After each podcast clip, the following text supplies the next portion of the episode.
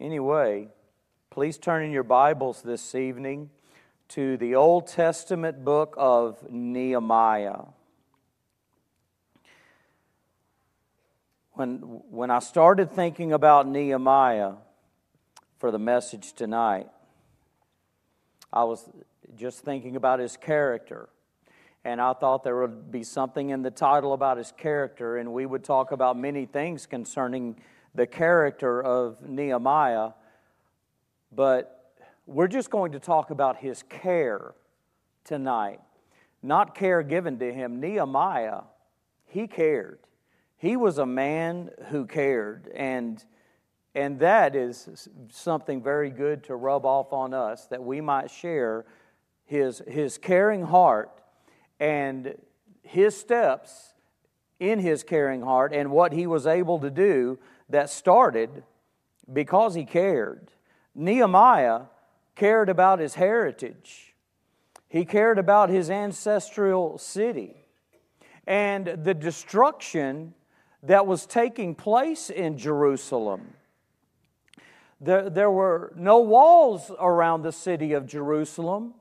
The walls around a city were protection for a city, and they didn't have that. The temple had been rebuilt from destruction before, but not completely. So they were very susceptible to attack. They were in great affliction and just trying to survive in Jerusalem. Nehemiah wasn't there.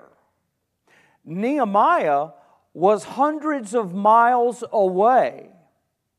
He wasn't suffering the way that they were suffering. But in another way, Nehemiah was suffering the way that they were suffering because he cared. He found out about it and he cared, he cried, he prayed, he did something about it. And that's what we're going to look at tonight in verses 1 through 11. I, I want you to notice uh, along the way, you're going to see that that he asked. Nehemiah asked about the condition of Jerusalem, and then you're going to see that he wept, and then he prayed, and he prayed for forgiveness for them, for him, and then he was willing to do the work. He found confidence in the Lord to do the work. And so, Nehemiah chapter 1, verse 1, the words of Nehemiah, the son of Hachaliah. And it came to pass in the month Chisleu in the 20th year, as I was in Shushan the palace. And Hanani, one of my brethren, came, he and certain men of Judah, and I asked them concerning the Jews that had escaped, which were left of the captivity, and concerning Jerusalem. And they said unto me, The remnant that are left of the captivity there in the province are in great affliction and reproach. The wall of Jerusalem is broken down, and the gates thereof are burned with fire. And it came to pass when I heard these words that I sat down and wept and mourned certain days and fasted and prayed before the Lord God of heaven and said, I beseech thee, O Lord God of heaven, the great and terrible God that keepeth covenant and mercy for them that love him and observe his commandments. Let thine ear now be attentive and thine eyes open, that thou mayest hear the prayer of thy servant, which I pray before thee now, day and night for the children of Israel, thy servants, and confess the sins of the children of Israel, which we have sinned against thee. Both I and my father's house have sinned. We have dealt very corruptly against thee, and have not kept the commandments, nor the statutes, nor the judgments which thou commandest thy servant Moses. Remember, I beseech thee, the word that thou commandest thy servant Moses, saying, If you transgress, I will scatter you abroad among the nations. But if you turn unto me and keep my commandments and do them, though there were of you cast out unto the uttermost part of heaven, Yet will I gather them from thence, and will bring them unto the place that I have chosen to set my name there. Now these are thy servants and thy people, whom thou hast redeemed by thy great power and by thy strong hand. O Lord, I beseech thee, let now thine ear be attentive to the prayer of thy servant and to the prayer of thy servants who desire to fear thy name and prosper. I pray thee, thy servant, this day, and grant him mercy in the sight of this man, for I was the king's cupbearer. News came back to Nehemiah of what's going on in Jerusalem. We're about to learn about. We're going to we're going to walk through that and walk into it. But we're just going to see that that he simply wasn't able to ignore it. He in verses 1 through 3, we it's the inquiring of Nehemiah to what was going on in his ancestral city and and to the to the people, to the remnant there. And he just wasn't able to ignore it the magnificent city of Jerusalem was in shambles. Nehemiah knew Jerusalem had, had been destroyed and there was an attempt to rebuild, but there wasn't a complete rebuilding, and the, and the city came under attack. They were wide open to be attacked, they, they weren't protected in any way. Nehemiah isn't there. Nehemiah is the king of, he, he's the cupbearer of the king. And he's a long journey from Jerusalem. He has an important position. You might think cupbearer doesn't sound very important, but he has an important position. He's in a, he's in a position to be able to, to have influence of it might be used for good, it might be used for evil for some, but it's in a, such a position that he has access to the king that there might be great influence. You know, he could have been back in Jerusalem with his people, he could have been there uh, with them, but he was in the palace. And it appears that that's where God wanted him to be. When you think about Esther, and Esther was in a place where there was a minority group of her people, but she was there at such a time as this that she might be used as a help in the rescue of her people. We have a similar situation here with Nehemiah. Or maybe like Joseph, when Joseph was in Egypt, but look how he was able to provide for his family and bring his family to them out of the famine that they could survive. When God has a work to be done, he always puts his workers right where he needs them. It might not make a whole lot of sense to us what we see. It might not make a lot of sense to the worker in, in, a time as to where they are. But when we are in the will of God, we are in such a place, at, in the right place, at the right time, with what God wants to do with us. Then, on what seemed to be an ordinary day in Nehemiah's life, his brother, not, not just a brother, and his brother, we learned later in the chapter, this is his brother who comes to him. And he returned from a trip to Jerusalem, and Nehemiah knew he had some information, and he just couldn't turn it away. Some people think it's a big a benefit to stay ignorant of some things. I mean, what you don't know won't hurt you, some people say. What we don't know will hurt us many times because, because what we might not be knowing or coming to know is a way that God wants to use us in a very powerful way.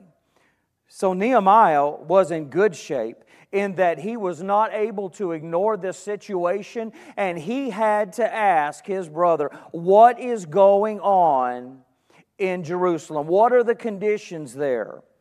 And that question, just a simple question from Nehemiah, and it brought about a major turning point in his life.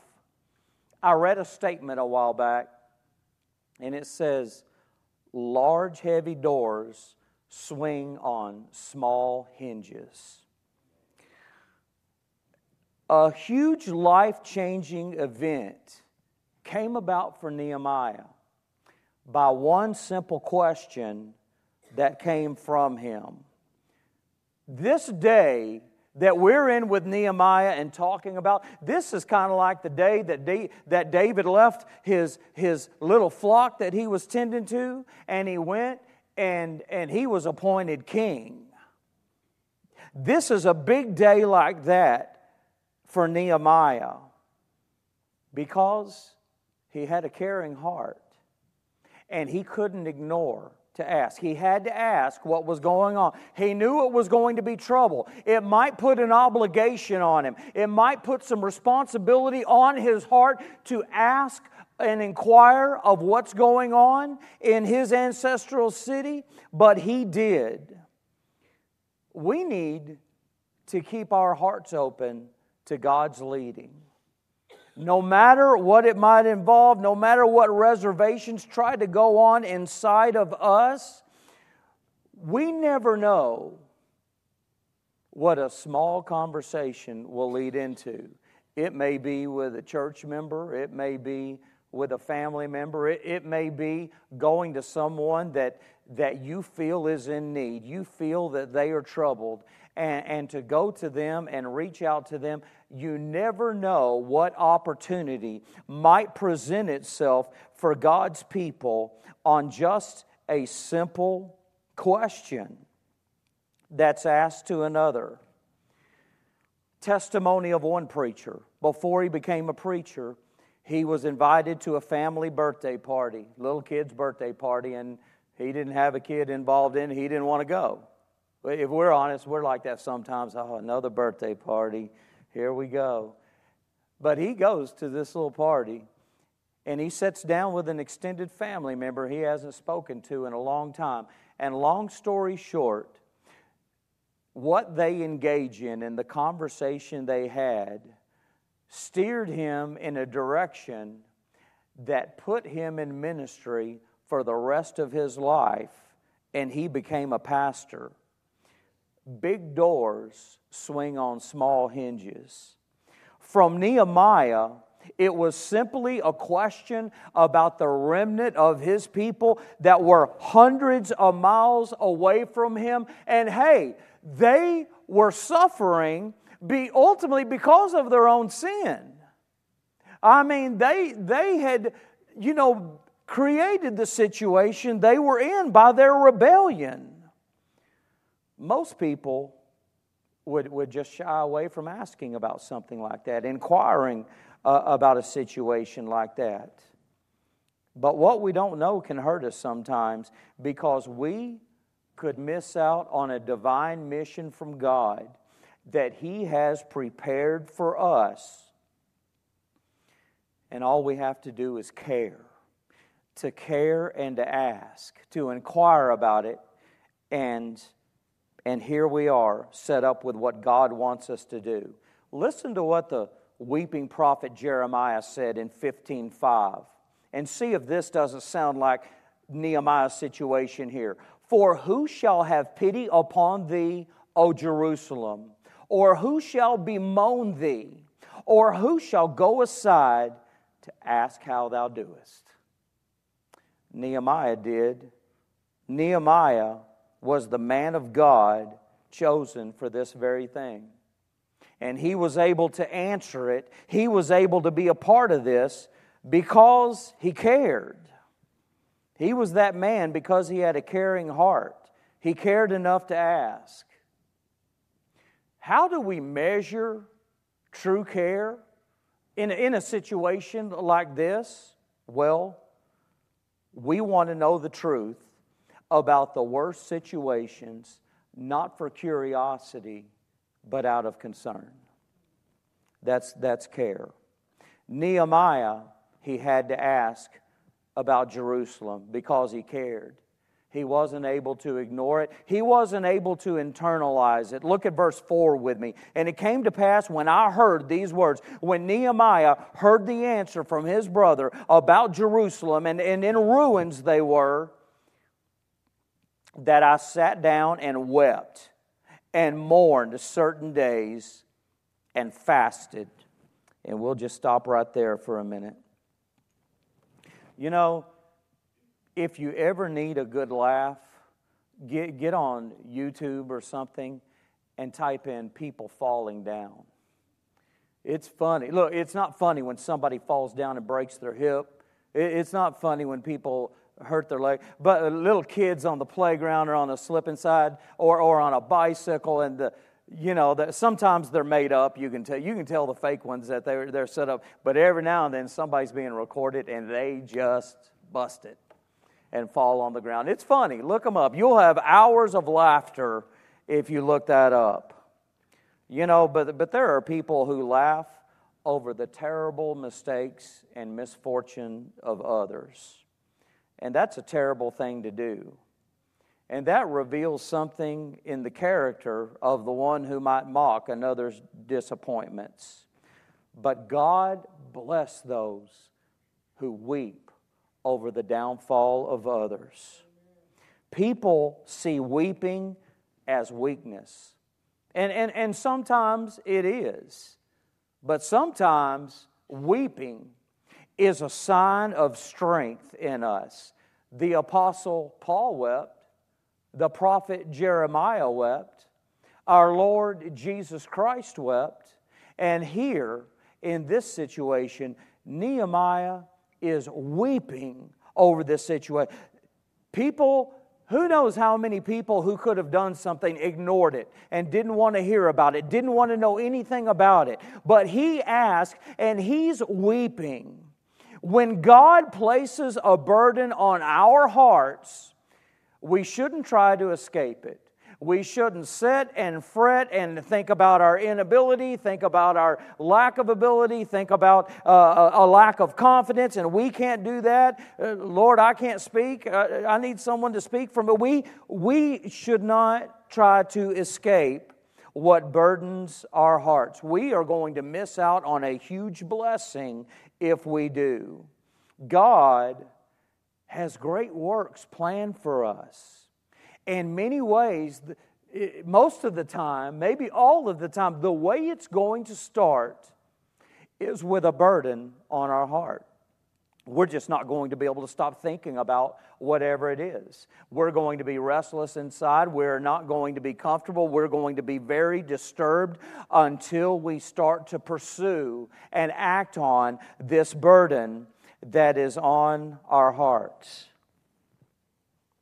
God laid a burden on Nehemiah about a great affliction. In verse 3, we read of great affliction in Jerusalem. And Nehemiah, he just couldn't internalize that burden. He, he started weeping and he acted on it and, and what we're going to get to get to down the road. Let, let me look at this in the very beginning here. We read of a great affliction. If we were to jump to chapter 8 and verse 17, it says that there was very great gladness.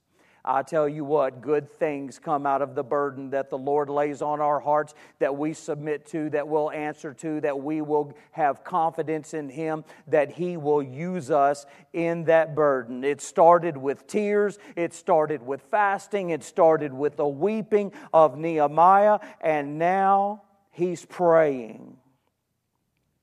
He knows something had to be done to rescue to Jer- Jerusalem, and he just couldn't internalize it. And he was willing to go. He was willing to, to put his toe in the water. He was willing to start stepping into it because he cared. A caring heart. You know, it's, it's easy to lose that. It's easy to become calloused. It's easy to look back over difficult situations and, and things we've dealt with and, and people we've dealt with, and it's so easy to lose a caring heart. May, may that never happen in our lives. May we always be sensitive to the leading of the Holy Spirit in our lives. And Nehemiah cared, and because he cared, he began to intercede about the situation. He prayed. In verses 5 through 10, we find Nehemiah now, after he is asked and after he's crying over the situation, now he is praying over the situation. There is a lot of recorded prayer in the book of Nehemiah. You think about Nehemiah's character, you think about the great task he was able to do, you think about how God used him so mightily, and so much prayer is recorded here. This, this book begins in prayer, and this book ends in prayer. Nehemiah is answering the call of God to a great work. A work he really has no idea how to get started in it. He really has no idea how to organize it all. He could, he could think about his insecurities and say, No, not me. There's no way I can do this. But instead, he started praying. He depended on the Lord. And the way you know he depended on the Lord is because he started praying. The evidence of dependence upon the Lord is that we are a praying people. You know, we don't like certain difficulties that come into our lives, we don't like the valleys of life. But have you found that you do a lot of praying in that time? God's doing something good in these situations, and, and we'll find ourselves praying more in such a time. It's a blessing to have a burden on our heart, a burden bigger than we can handle, a burden bigger than we know what to do about. Because Nehemiah had that, but he was in much prayer. We don't need to be doing any less work but we need to be doing some more wait, some more waiting before God. Waiting before God before the work. We should pray before everything that we do. And this is what we find Nehemiah doing. We need we don't need less performance, but we need more prayer before our performance. Before Nehemiah gets involved, he intercedes in prayer. That, that's something I've had to learn. You know, it, it, might sound good that, that maybe there's a need, and, and I try to run to it, and I try to do this, and I try to do that. And we learn along the way that before we do anything, we need to, we need to go to the Lord. And we, and we need to supplicate to Him. And we need His guidance in it. We, we're not to just pray, but we're to pray first. And this is what Nehemiah does. Before he gets involved, he intercedes. What does he say to God? What do you say to God when it's such a devastating situation and you really don't know what to do and it's difficult and, and the city of God is in shambles and the, the people of God, it's just a remnant hanging on there and they're trying to survive? And you want to do something about it, it's a, it's a tough situation. God has allowed it, obviously. What do you say to God? Well, Nehemiah intercedes with praise. We see in verse 5. He says, O Lord God of heaven, the great and terrible God. That word terrible doesn't mean terrible, it means awesome. Our God is an awesome God, and He is worthy of praise and worship. When the affliction is great, when the trouble is heavy, when we are overmatched by the task at hand, when God has allowed some ruin in lives, He is still worthy to be praised. And He praises His awesome God first. The affliction is great, the work is hard, but God is great. His power is great, His goodness is great. He's great in mercy, He's a great God. He's always a great God. Give Him praise in the problem. Give him praise when, when you have no idea how you're going to answer the call to this burden that you believe the Lord has put on your heart. Give him praise. Give him praise when you face a burden. Give him praise in favor and blessing. Through it all, give God praise. Some of us went to a funeral uh, it's been seven or eight, nine years ago now. And it was a difficult funeral. And, and I could have had the thought, I'm glad I'm not preaching this funeral. I'm not going to go into details. It was a sad one and it was a tough one. I say it was a sad one. The preacher came out and said, We're going to praise God today and he started preaching. And it wasn't fake, it wasn't a cover of the reality of the situation. We truly gave praise to God, even into the midst of someone who had passed on so very young in an awful situation. God is always worthy of our praise. What does Nehemiah praise God for? Not just because he's an awesome God, but you see, in verse 5 that word covenant. The great and terrible God that keepeth covenant. God keeps his word. How about praising God for that? Because all of the time, God keeps his word. He, he cannot lie, he does not change. The work is hard, but God is going to be faithful through it. God, I don't, as if Nehemiah is saying, God, I don't know how to do this. I don't, I don't know what's going to happen here.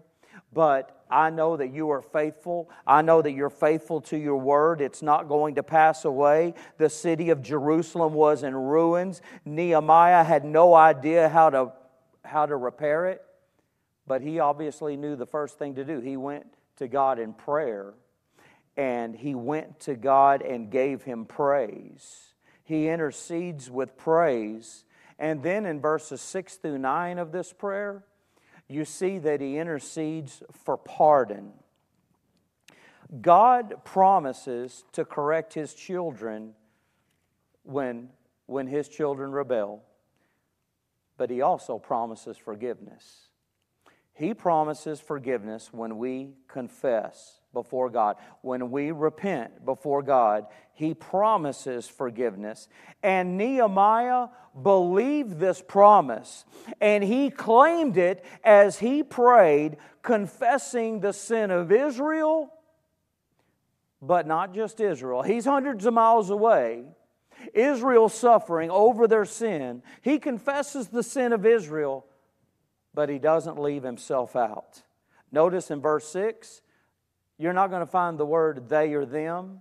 You're going to find the word we. And set up uh, uh, uh, verse 6 Let thine ear now be attentive, and thine eyes open, that thou mayest hear the prayer of thy servant, which I pray before thee now, day and night, for the children of Israel, thy servants, and confess the sins of the children of Israel, which we have sinned against thee. Both I and my father's house. Look in verse 7.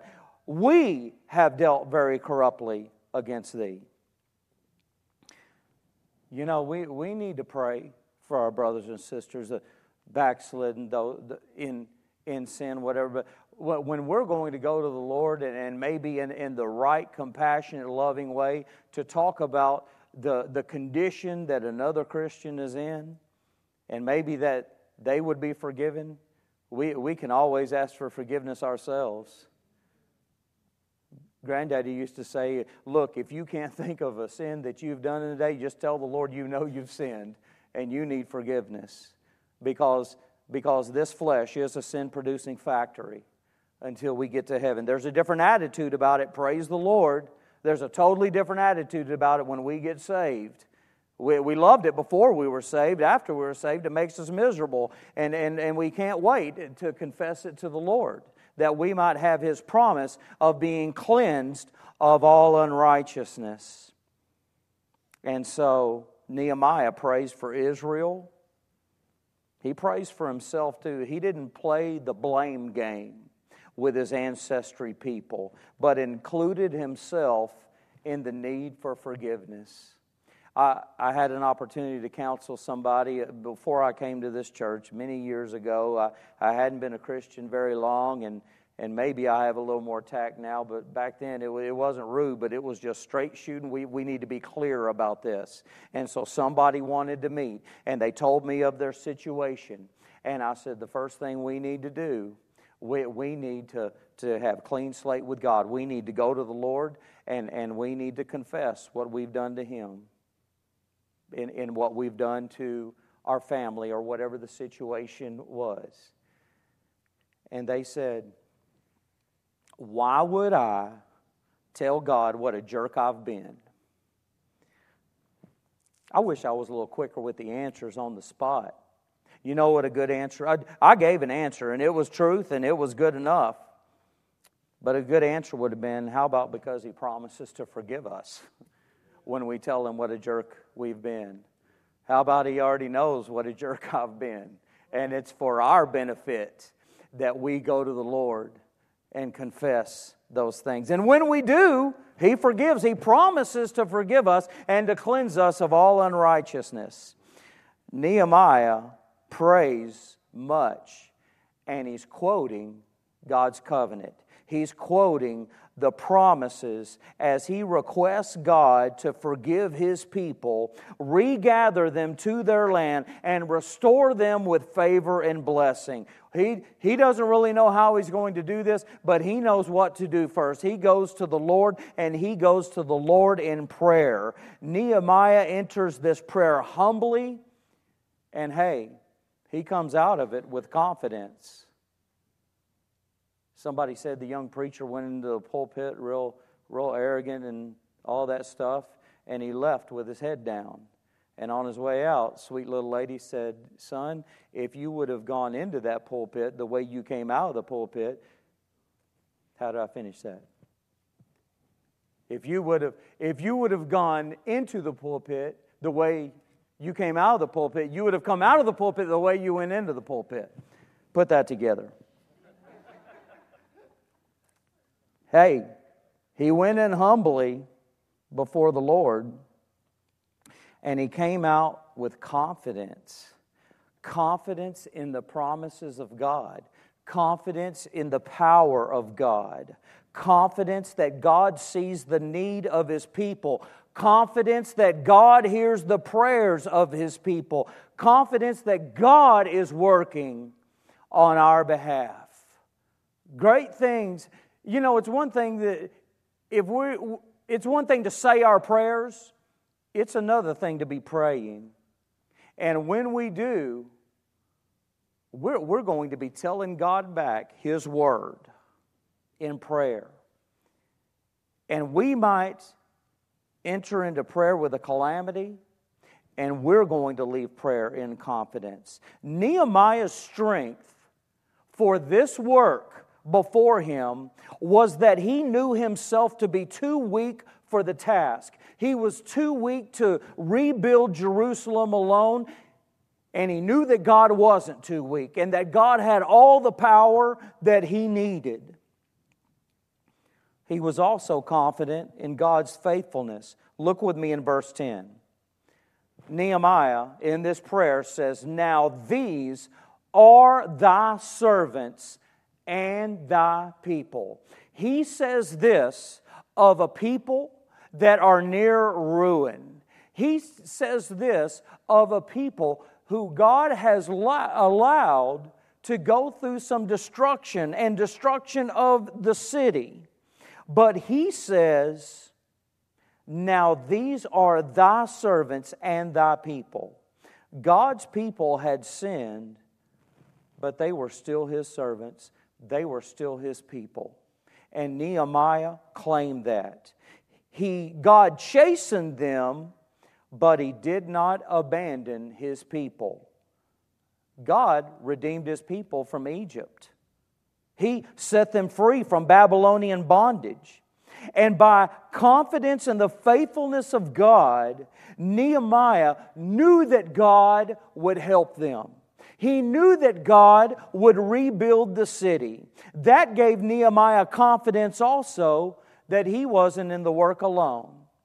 All of a sudden, he has confidence in what God has called him to do, and he doesn't have to try to do it alone. He knows that God is at work. He is encouraged by God, and now he believes that God's people are going to be encouraged by God, and he's not in this work of building that wall alone any longer. He believes others were going to see God at work and get into the work.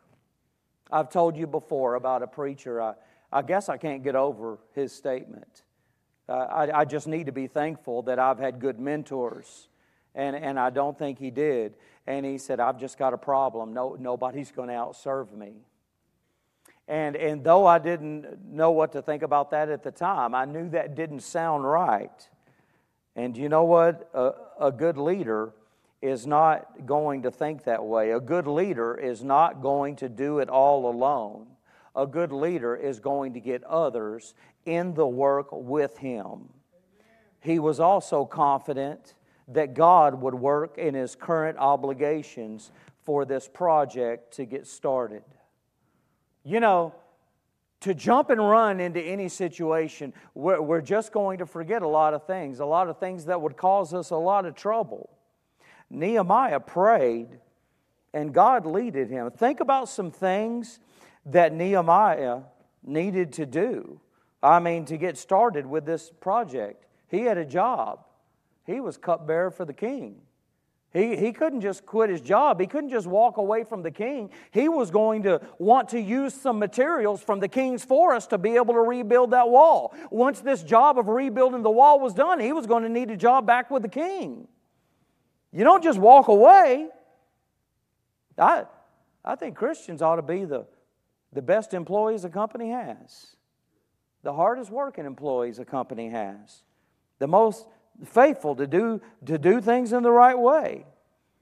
And so he prays, and, and you might think about all of these things. He needed the king's permission to be able to do this. And if he got the king's permission to do it, then maybe he could have the king's provision in making the trip and in, in starting this and the king's protection to go to Jerusalem for this work to build the wall. Many of these things, they, are, they aren't first on our list in thought.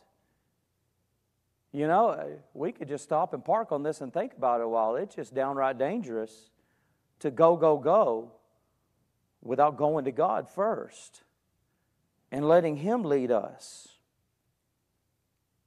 Nehemiah didn't make that mistake. He asked, he wept, and he prayed.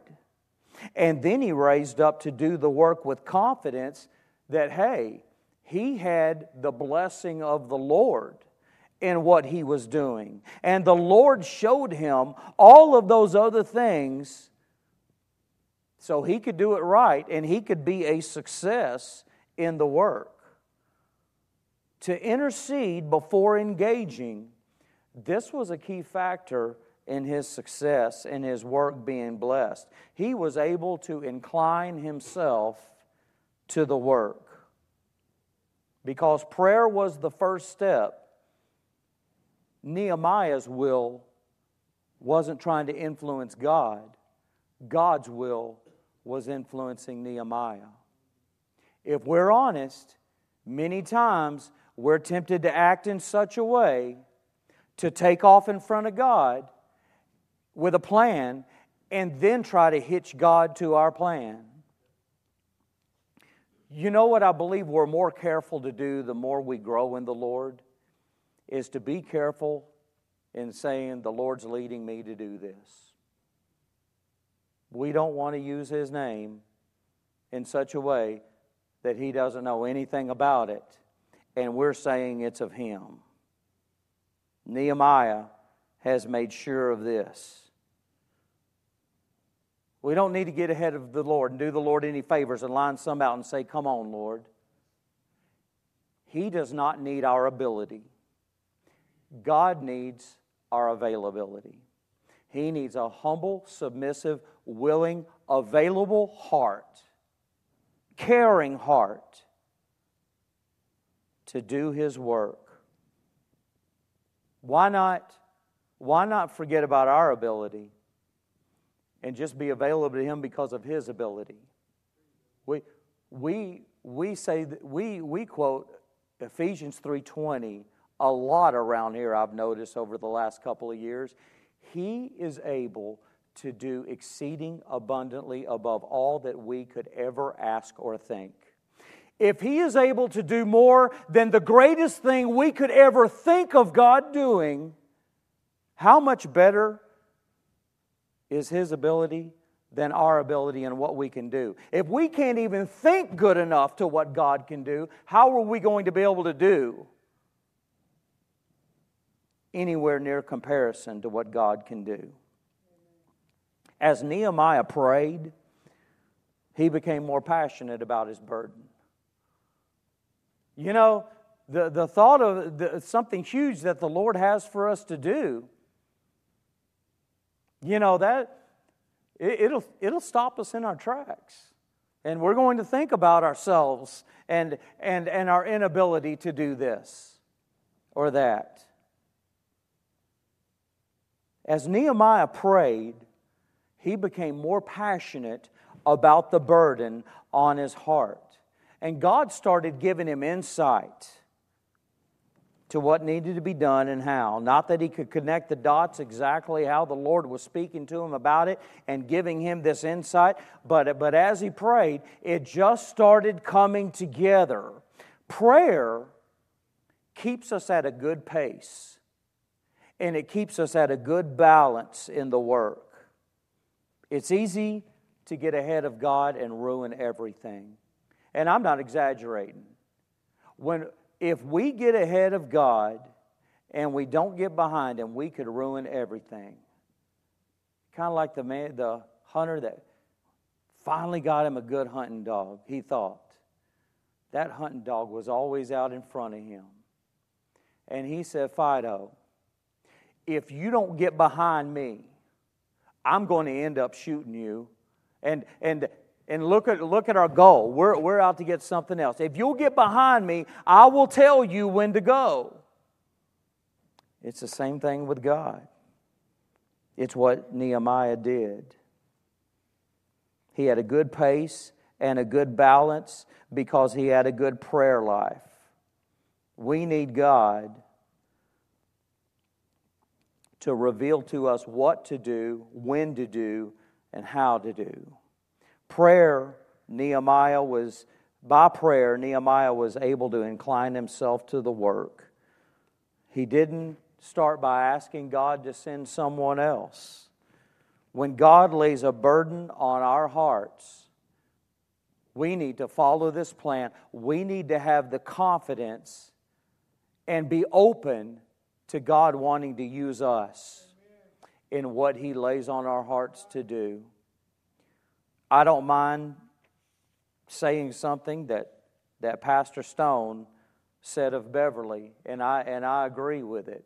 A lot of times people would come to Beverly in the office and kind of whisper to her their idea for a new ministry or something to do. And, and, and her answer was, That's a good idea. Why don't you, why don't you get to working on that? And, kind of get that idea started. That's, that's a great answer to give. Nehemiah was burdened and committed with the attitude, now here am I, send me. And long story short, getting to the end, that wall was built in 52 days. The gates were restored, the people were rejoicing, and all of this started with someone who cared enough to ask when a burden was on their heart. I, I reckon God's still looking for Nehemiahs today. He's still looking for Nehemiahs today. He's placing burdens on hearts of his people, and, and God's working and God's active, but God takes up the role, I reckon, of observing many times. He, he sends a burden our way that we might embrace that burden, that we might ask, that, that we might become burdensome, that we might weep over it, that we might pray over it, that we might be willing to respond the way God wants us to respond. And He's just looking for that response. He's looking for caring saints who will, who will ask, who will weep, who will pray, and who will volunteer to do the work. Aren't you glad that burden that the Father laid on the Son's heart, He carried out? He had a burden for us, lost in our sins, in the bondage of sin, the slave market of sin, tearing up our lives, eternally separating us from God. And the Father gave him such a burden that, that he came to this earth for us and he lived a perfect life in our place. And then he took our penalty on the cross and he died for our sins. And what no one else could ever do, he was raised from the grave and he defeated our sin, our death, and our hell for us. Aren't you glad Jesus cares? Aren't you glad He cared enough to provide an eternal salvation so that we can be saved from our sins? Christians, tonight, let us continue to be ever so sensitive to the fact that God's still looking for Nehemiahs.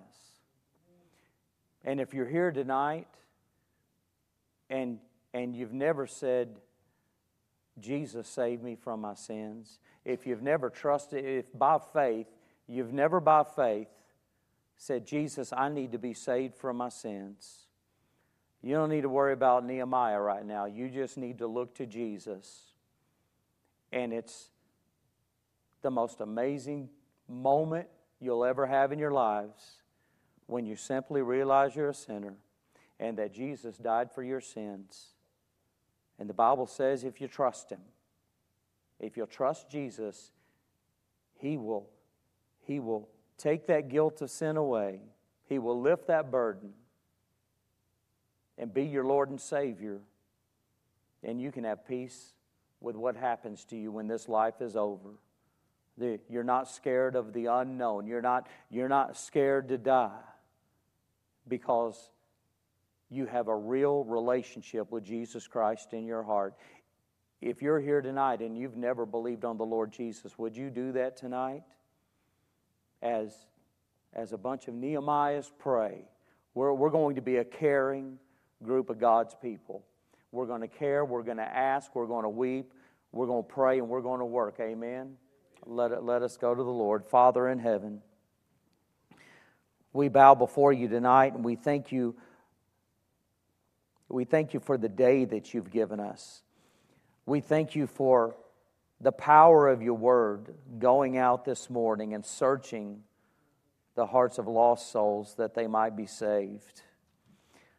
We thank you for the encouragement you've given your people today to be able to be in your house and to worship you.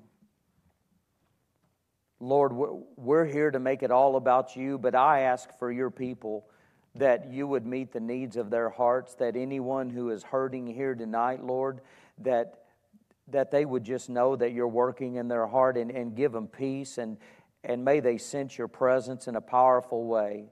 Lord, those who are struggling with their health, Lord, I, I pray that you might see fit just to, just to lift their pain, Lord, and, and, and give them a, a good evening t- tonight and give them a, a good week this week, Lord. I thank you for being so good to us, your people. Lord, you're worthy of us being so sensitive and caring to the burdens of life that you might lay on our hearts, that we might be sacrificial, that we would forget about ourselves and think of someone else and how the task we pick up that you give us can be a blessing to others and a fulfillment in our lives that we're doing your will. We pray these things tonight in the mighty name of our Lord Jesus Christ. Amen. If everyone could please stand.